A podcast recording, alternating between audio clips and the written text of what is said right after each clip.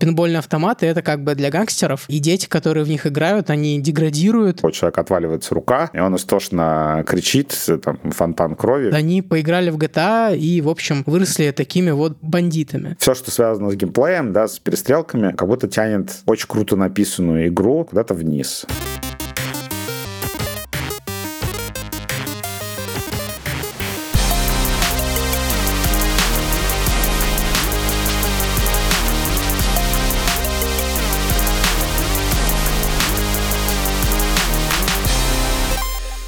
Всем привет! Это подкаст Кинопоиска плюс-минус игры. Меня зовут Марат Шабаев, я кинокритик, куратор направления игры в Кинопоиске. А я Вадим Иллистратов, шеф-редактор технокоммуникации Яндекса и ведущий горящего бензовоза. В этом подкасте мы с Маратом встаем по разные стороны баррикад, выбираем себе роли и спорим про главные темы игровой индустрии. Сегодня мы поговорим о насилии в видеоиграх, и Марат будет защищать насилие, а я буду выступать против него. У меня заведомо слабая точка зрения, как мне кажется, потому что уже вроде бы как бы миллионы исследований подтверждают э, тот факт, что насилие в играх относительно безвредно, но тем не менее я постараюсь выступить достойно. Марат, расскажи, почему насилие это хорошо? Насилие это не то чтобы хорошо, насилие это, скажем так, неизбежно. Ну то есть это такая большая часть культуры, которая, в общем, с нами давно. Сейчас, конечно, довольно глупый аргумент прозвучит, но даже какие-то наскальные рисунки, что мы видим там, это в первую очередь охота, это забывание дикого зверя. В общем, не какие-то такие вегетарианские дружелюбные вещи. И, ну, что уж говорить про там разного рода священные тексты, всякие древние мифы, Древней Греции, Средние века и даже современное искусство. То есть, как бы насилие укоренилось в искусстве давно, а видео Э, это часть, э, если не искусства, то, в принципе, такой культуры э, в широком смысле этого слова. Поэтому совсем не странно, что в видеоиграх очень много насилия, и оно присутствует, если ну, не в каждой первой игре, то, наверное, в каждой полуторной. Я тут немножко тоже расчленю цифры для того, чтобы было более кровожадно. В общем, и как бы мой тейк в том, что невозможно изменить человеческую природу, подвергая цензуре культуру, искусство и так далее, потому что, как правило, это ни к чему хорошему не приводит. Мне кажется, нет каких-то позитивных примеров того, как цензура благотворно влияет на людей. Даже если в итоге получается что-то хорошее, это скорее знак того, что получилось хорошо вопреки, а не благодаря. И современная культура, мне кажется, не очень далеко ушла от того момента, когда мы охотились на мамонтов э, или слушали вот эти древнегреческие мифы про то, как Геракл кого-нибудь расчленяет, э, Зевс вспарывает кому-нибудь что что-нибудь. И даже неудивительно, что одна из самых популярных игр современности — это God of War. Собственно, вот как были древнегреческие мифы, какие-то скандинавские мифы, так вот они с нами и сейчас в такой жестокой форме, с кровью, добиванием топором и прочим, прочим, прочим. Не, ну самая популярная игра сейчас все-таки Майнкрафт. Она как раз побила рекорд по продажам. Там сколько-то, 300 миллионов копий. Там насилия не так много. Вообще мне нравится, что ты начал защищать насилие в видеоиграх наскальной живописью. Действительно, мощный аргумент. Может быть, не такая слабая у меня позиция.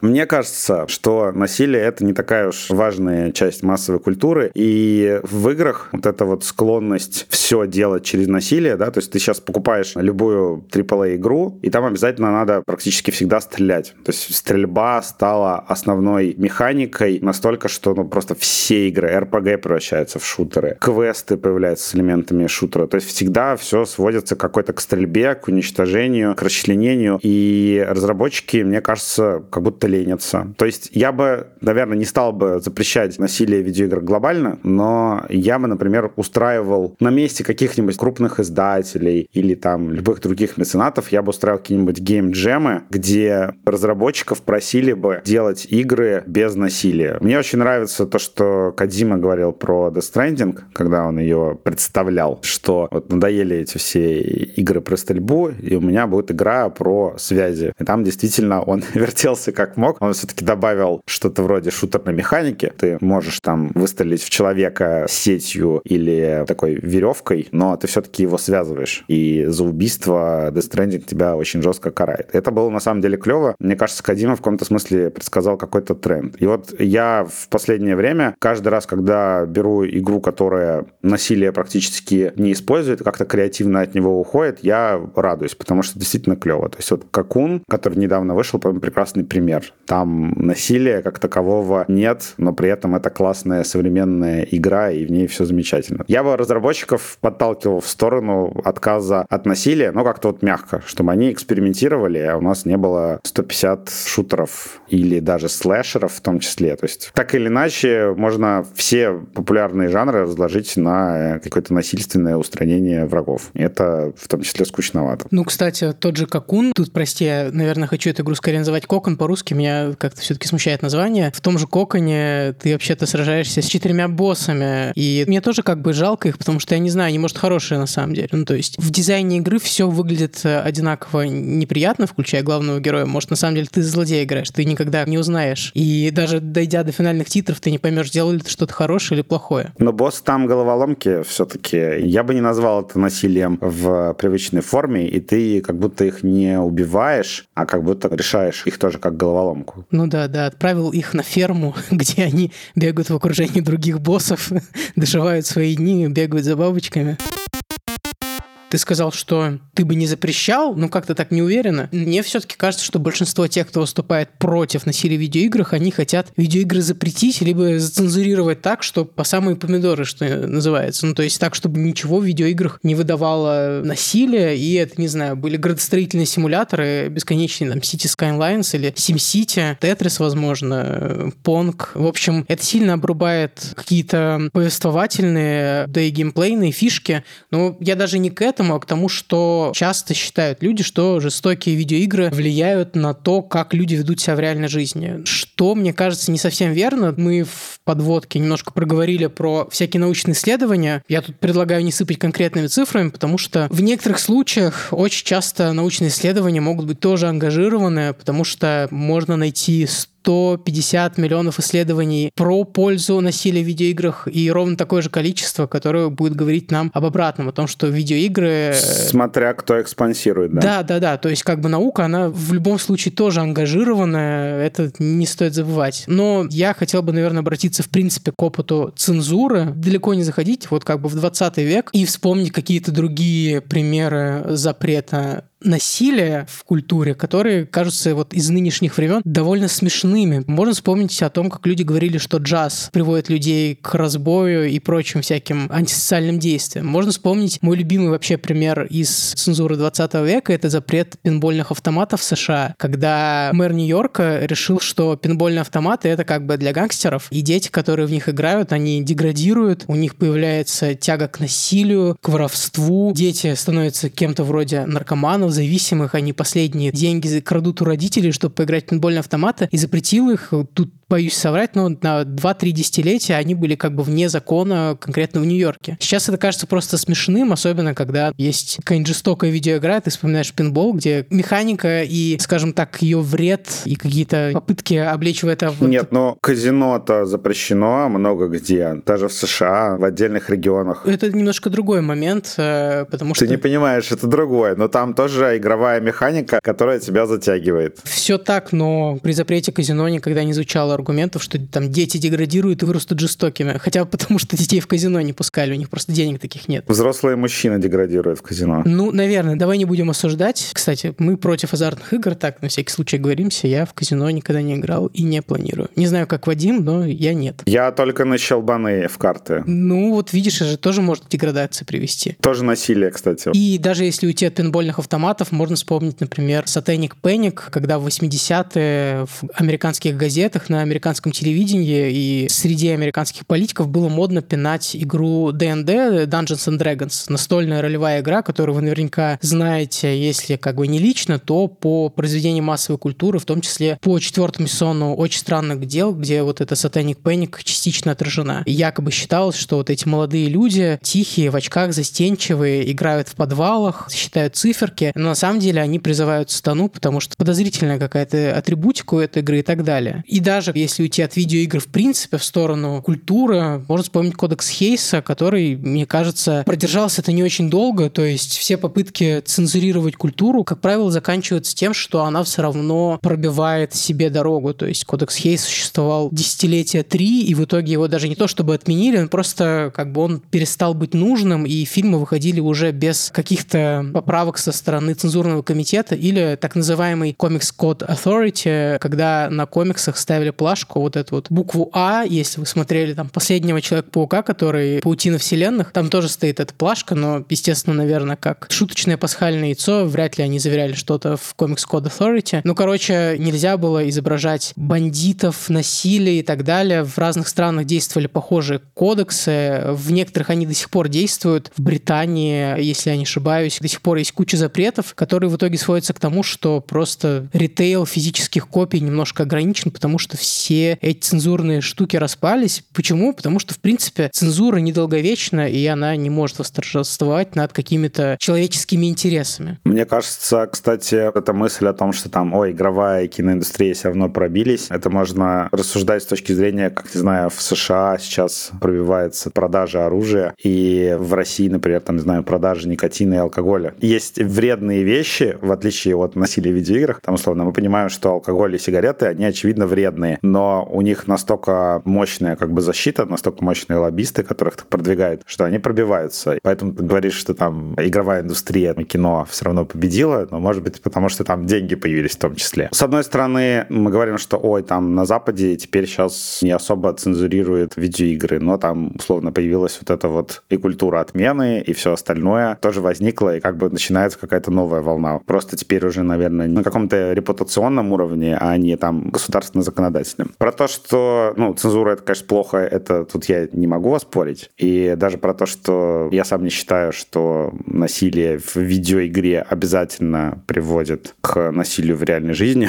Конечно же, не обязательно, причем многие исследования говорят наоборот, что если человек вечером постреляет в Battlefield, он потом будет более спокойным и покладистым, потому что выпустит пар, и даже в, по-моему, странах, где популярны видеоигры, там в среднем уровень насилия ниже. Но, тем не менее, мне кажется, что тут как бы в некоторых местах есть такие немножко спорненькие моменты, о которых я часто думаю. Например, первая и вторая The Last of Us. Студия Naughty Dog, когда они делали игры серии Uncharted, там насилие было такое, ну, в стиле Индиана Джонс, все противники всегда ярко карикатурно умирают, падают с уступов, и это все зрелищно и киношно. А потом Naughty Dog выпускает The Last of Us первую, где показывает, что насилие это не очень приятно, и вообще это не круто и не здорово, и специально делает там анимацию удушения во много раз дольше. Убийство каждого противника делает более реалистичным каким-то и неприятным. И эту концепцию они довели до предела в The Last of Us Part 2. Там уже просто даже не то, что физически устранять других персонажей неприятно, потому что ты там придушил чувака, прибежала его собака и скулит над ним, и ты такой думаешь, что же я за сволочь? Или там, например, попал случайно человеку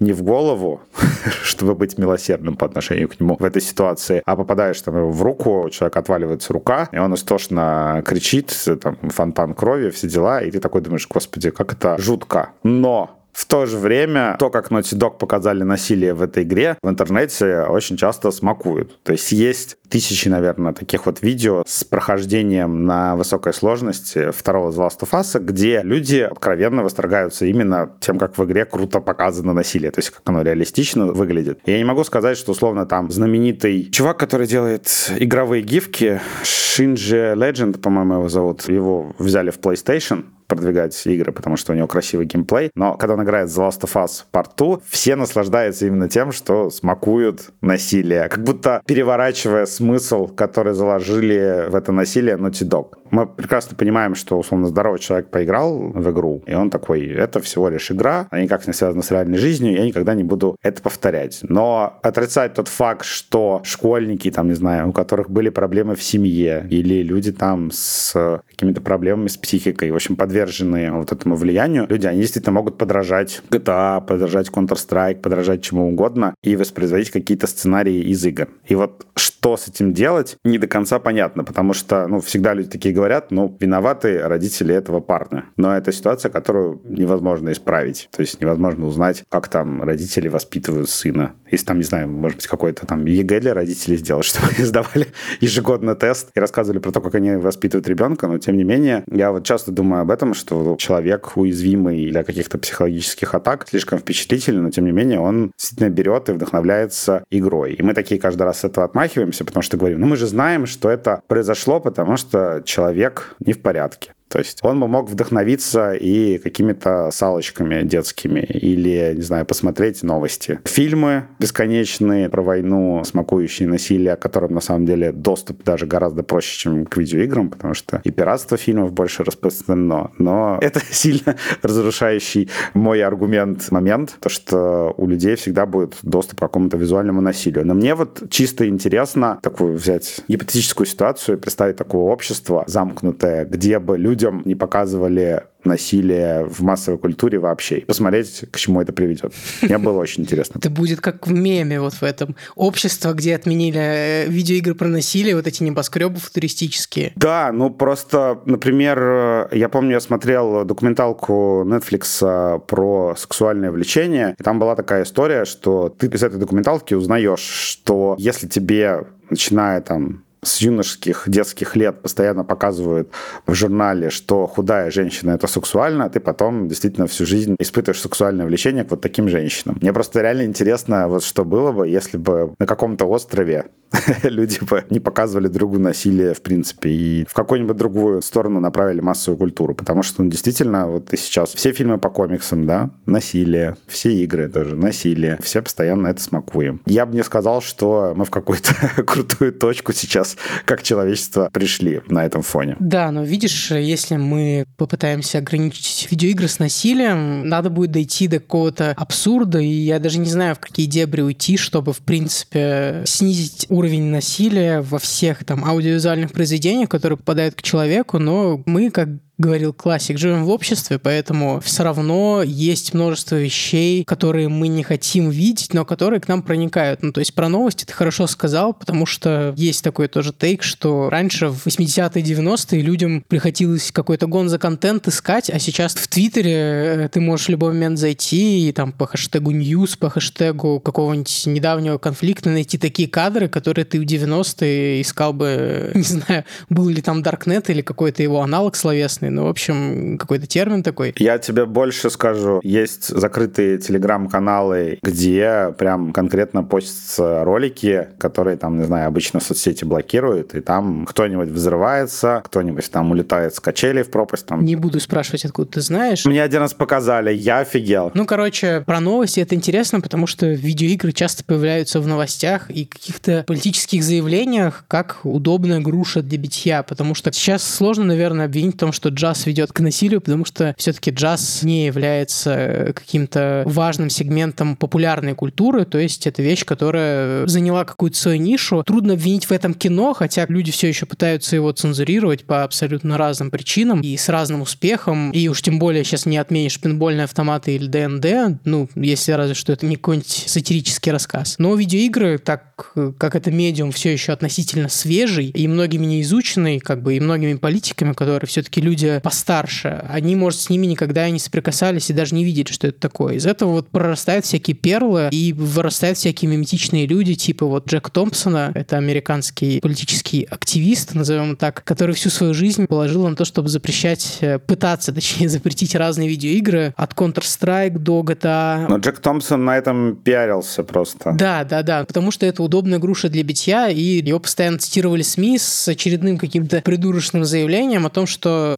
то-то и то-то и то, и в итоге, кажется, не было ни одного пруфа, когда он обвинял какого-то виновного в скулшутинге или в каких-то массовых убийствах. Но в итоге-то победили деньги, его, по-моему, как раз Рокстары засудили. Ну, ему запретили больше высказываться про видеоигры, как бы сильно надавив на него. А вот зацензурили, понимаешь, обратная сторона монеты. Джека Томпсона зацензурили. Он всегда может под псевдонимом на каких-нибудь анонимных имиджбордах сидеть. Но сейчас Илон Маск сделает ему аккаунт в Твиттере и будет писать там дальше. Но у него есть множество разных преемников и в США, и за его пределами. Даже президент Макрон в прошлом году, когда были массовые беспорядки во Франции, обвинил, что во всем виноваты видеоигры. То есть, как всегда, когда есть какие-то проблемы в обществе, какие-то нерешенные болевые точки, видеоигра — это всегда способ свалить все проблемы туда, потому что видеоигры действительно сейчас играют многие, подростки, дети и так далее. То есть даже, не знаю, сейчас не обвинишь их в том, что это сделал там Мартин Скорсезе, его гангстерские фильмы, что они насмотрелись лица с шрамом и пошли чинить насилие на улицах. Нет, они поиграли в GTA и, в общем, выросли такими вот бандитами. Не, ну в играх-то агентивность есть. В GTA они действительно сами там побегали по улицам, постреляли, поэтому... Агентность. Агентность, да. Ну, смотри, ты упомянул The Last of Us, тоже хороший пример, к которому хотел вернуться. Ты говоришь, что вот Naughty Dog задумывали The Last of Us как такой анти-Uncharted в плане отношения к насилию. Высказывание против насилия, да. Ну там же вот это вот порочный круг, то, что насилие порождает насилие, обе игры об этом красноречиво говорят. Ну и сиквел, да, это такие последствия большие первой части. Но смотри, все-таки тут же вопрос не в том, как это воспринимают, потому что, ну, извратить можно примерно все, что угодно. Можно перемонтировать кота Леопольда так, что это будет садистский мультфильм о том, как надо расчленять людей и почему надо использовать человеческие кости как столовые приборы. Кстати, интересно, кто-нибудь сможет или нет это повторить. Если смогли, пожалуйста, напишите в комментариях и пришлите ссылку. В общем, можно перемонтировать или воспринять все как угодно. То есть свобода интерпретации всегда как бы существует относительно любого произведения массовой культуры, но The Last of Us важный пример, потому что мне кажется, что это самый неприятный продукт видеоигровой, где насилие подано как что-то вообще отвратительное, особенно во второй части, где тут, наверное, нужен сигнал спойлеров для тех, кто до сих пор не прошел The Last of Us 2. Следующие 30 секунд я буду спойлерить. В момент, когда ты руками Элли убиваешь беременную женщину, а потом тебя флэшбэком отбрасывает, когда ты снова играешь за Эбби, и ты знакомишься и с этой беременной женщиной, и с другими друзьями Эбби, которых убила Элли, ты как бы еще лучше понимаешь, что вообще-то это живые люди были. Ну, то есть не просто NPC, статисты-болванчики, как часто бывало, например, в первой части, когда, ну, против тебя какие-то там бомжи голодные идут. Ну, то,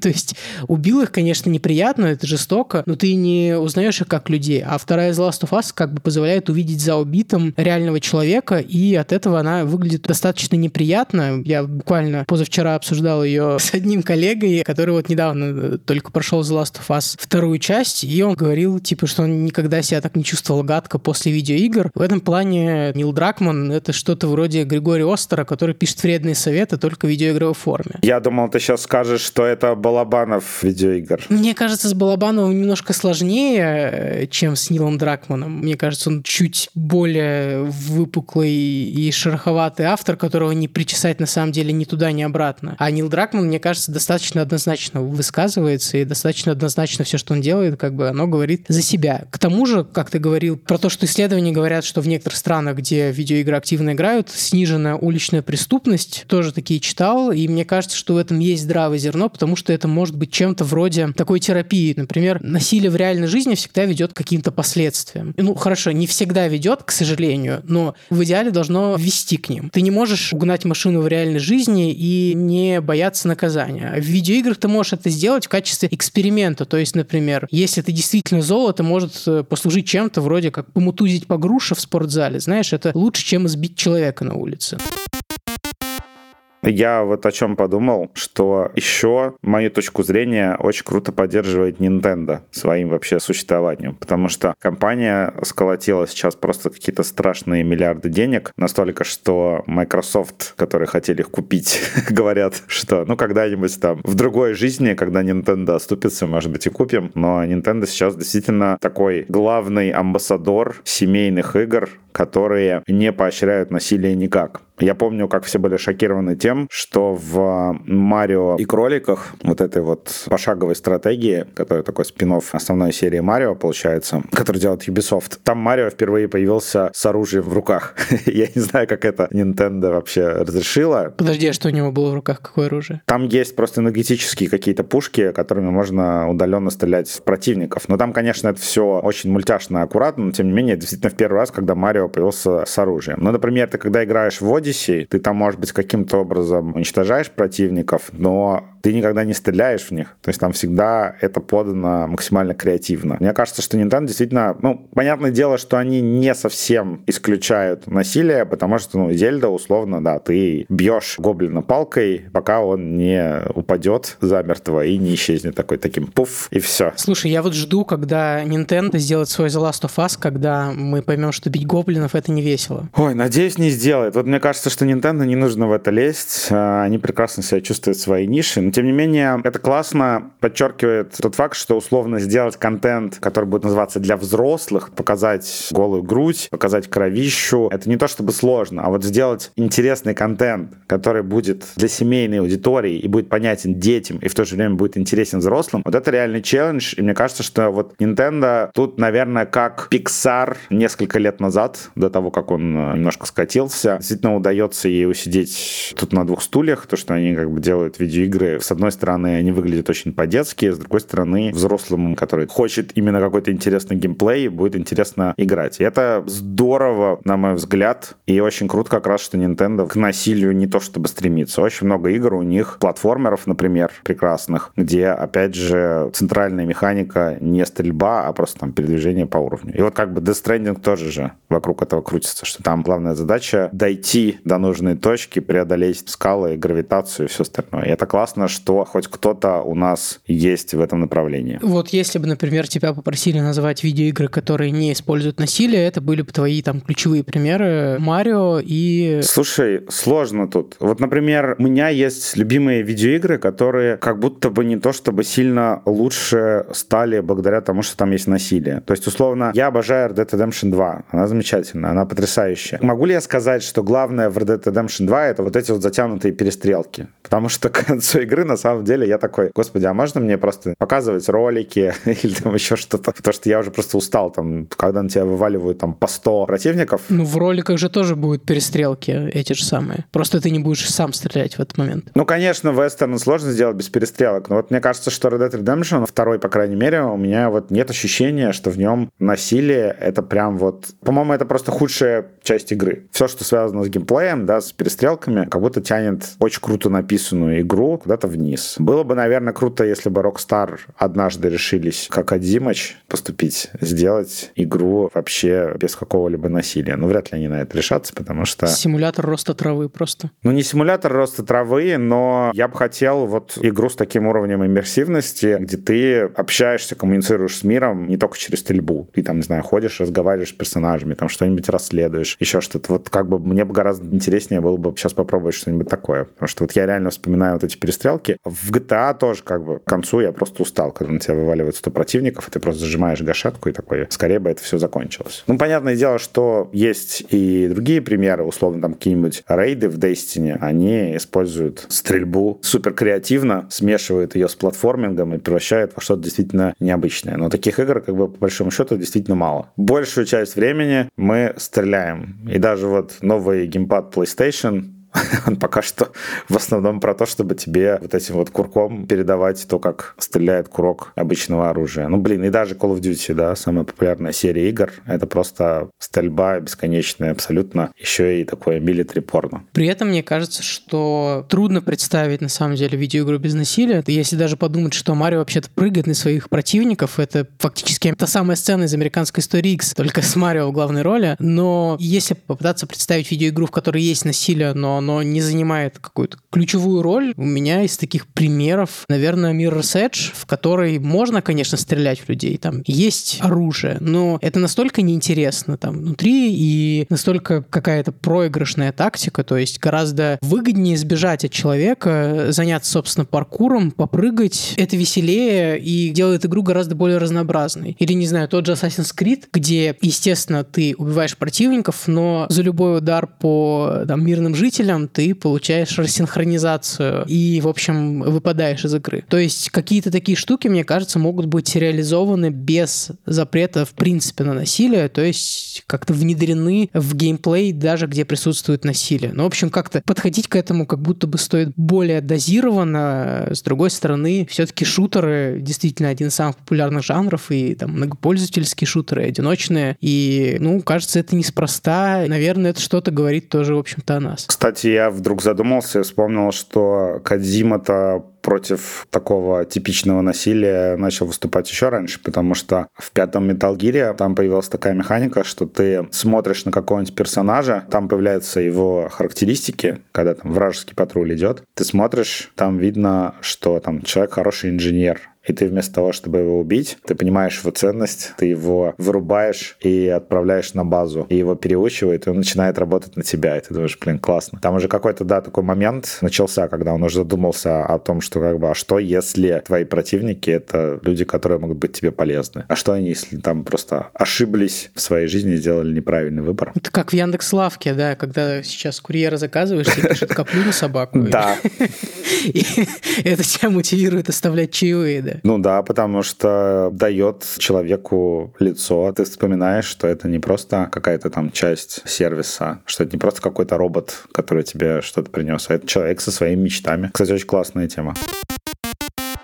В итоге, мне кажется, наши позиции не то чтобы как-то остались к концу выпуска антагонистичными, а довольно сильно размылись, но они как бы изначально были такими. Ну, я ж не совсем сошел с ума, чтобы запрещать насилие в видеоиграх. Но я говорю, вот я бы как-то на месте разработчиков, которые придумывают новую игру, первым делом бы подумал, могу ли я сделать что-то интересное без шутерной механики. Давай запретим Marvel на год снимать фильмы про супергероев, пусть они хорошо подумают, что они хотят вообще делать. Это, кстати, хороший метод. Вон, чуваки, которые делали Killzone, переключились на другой жанр, получилось неплохо. Так что почему нет? Чуваки, которые делали стратегии, сделали Alien Isolation, получилось вообще потрясающе. Ну, я не говорю, что их надо заниматься цензурой, но, тем не менее, как-то вот подталкивать, попробовать себя в чем-то другом, почему почему нет? Кто знает, какую бы потрясающую игру сделали бы авторы Call of Duty, которые устали рисовать эти автоматы каждый год. Да, может быть, они просто сделали игру, в которой не надо стрелять, а просто ты покупаешь скины Ники Минаж, и что дальше?